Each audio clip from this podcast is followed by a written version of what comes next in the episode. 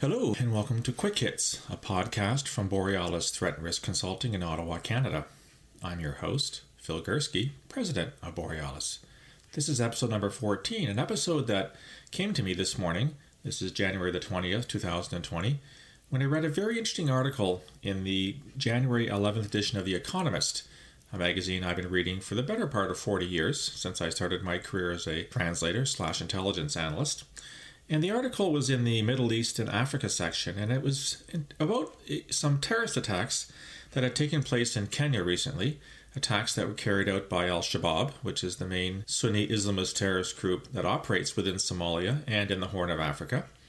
It has been around since the mid 2000s, created after the Ethiopian decision to invade Somalia in 2005, and has been very active as of late in Somalia and also in northeastern Kenya, where it's carried out attacks against universities, against office buildings, against shopping malls, against even a, a military base where the U.S. is, is based and helping Kenyan forces. So Kenya is part of AMISOM, which is an African Union mission in Somalia to help the Somali government fight terrorism. And these attacks that have been carried out by Al Shabaab are serve as a warning to Kenya to stop meddling in affairs that are not its own. Al Shabaab has told Kenya to withdraw its forces, or else it will continue to carry out attacks against Kenyan military forces, police, and civilians to send a message. The, the article in The Economist talked about these attacks, and it contained a very interesting piece of analysis by an individual named Rashid Abdi, who at one point worked for the International Crisis Group, which is a very well respected and well known outfit, that think tank that deals with a whole bunch of issues, including international security. But he claims, and I quote, the attacks in Kenya may have been a signal to Iran that al Shabaab is interested in a covert tactical alliance. That's what I want to deal with today. Not just what Mr. Abdi had to say, but whether or not this information or this analysis, this opinion, in fact, is backed up. You know, there's a phrase that's been around for a very, very long time. It actually dates back to the 17th century when uh, David Hume wrote, uh, A wise man proportions his belief to the evidence, and no testimony is sufficient to establish a miracle unless the testimony to be of such a kind that its falsehood would be more miraculous than the fact which it endeavors to establish. What does that mean? Well, it means that extraordinary claims require extraordinary evidence. This is also a phrase that was popularized by Carl Sagan, the American astronomer, and it's one that I happen to believe in. So, what does this all mean? What this means is that if you're going to say something that goes against the grain, or that is out there in left field, to use a baseball analogy, or that is so strange, you have to back it up with something. And in all in, in all due honesty, I have a hard time believing that Al Shabaab is entertaining any kind of alliance, covert, overt, tactical, strategic, with Iran. So why would Mr. Abdi say this? It is really quite unclear. What I find interesting is that the Al Shabaab attacks in northeastern Kenya did happen to occur more or less at the same time as the recent tension between the United States and Iran, i.e., the American killing of IRGC General Qasem Soleimani, the Iranian retaliation against Iraqi air bases where the U.S. had been stationed, and of course the unfortunate downing of the Ukrainian passenger aircraft by an Iranian surface to air missile battery a few weeks ago. The other, pro- the other problem here is that just because two events happen to coincide more or less in time doesn't mean they're linked. In other words, correlation does not equal causation. So why am I so dismissive of this, this notion that Al Shabaab might in fact be getting into bed with Iran? Well, there are a couple of reasons. First and foremost, Al Shabaab does not need Iran. It has been active, as I mentioned, in the area for the better part of 15 years, and despite the efforts by AMISOM, the Somali National Army, and U.S. assistance in the region, it is as active now as it ever has been. It's been carrying out attacks on a regular basis, some massive attacks, some smaller attacks, and it feels very emboldened to actually go into Kenya and carry out attacks against armed bases, including bases where the United States has some of its troops. So this is not an organization that's shy. It's not an organization that appears to need outside assistance.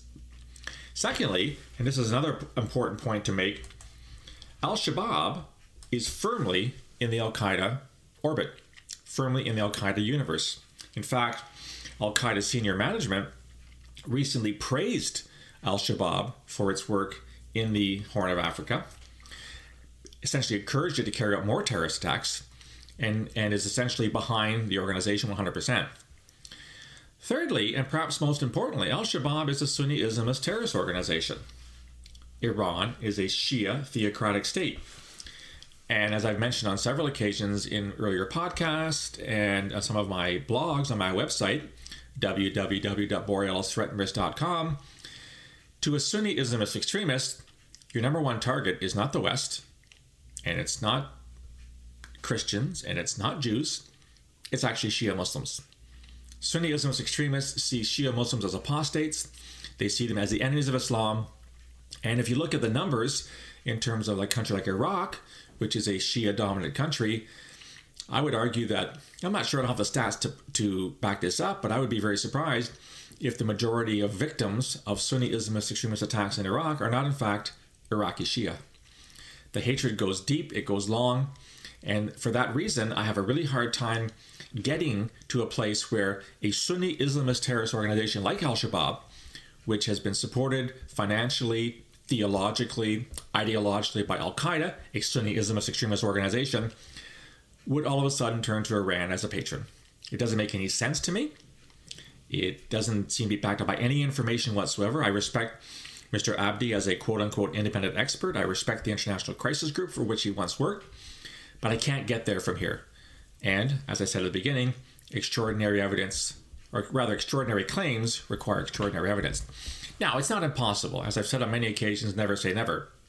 Iran, in fact, has cooperated with and sponsored Sunni Islamist groups like Hamas, which operates in, the, in, in Gaza and other parts of the Middle East. And maybe that makes sense because Hamas targets Israel and Iran doesn't like Israel. But I just don't see this relationship, if, if we can call it that, whether it's incipient or whether it is a little more mature, I just don't see it happening between Al Shabaab and Iran. Therefore, until such time as somebody comes up with some really good information, open source information, since neither you nor I have access to intelligence, I used to, I don't have it anymore. I'm going to come firmly on, come down firmly on the side that Al Shabaab is not seeking a quote unquote covert tactical alliance with Iran or with anybody else for that matter. It's doing very well on its own, thank you very much, and doesn't need to complicate things by dealing with Iran. That's my view on this particular story. I'd be curious what you have to, th- have to say about it. You can reach me on Gmail, borealisrisk at gmail.com. You can reach me on Twitter at borealissaves, on LinkedIn, or on Facebook. I also encourage you to go to my website, as mentioned, www.borealisthreatandrisk.com where you can subscribe to all the information, all the podcasts, all the blogs, the Today in Terrorism feature that I've been that I have been constructing since the last fall, and which will continue until the indefinite future. It's all free of charge. Just go to the subscribe button, fill in your information, and all this stuff will be sent to your inbox. Look forward to hearing from you soon. We'll talk again. Until then, stay safe.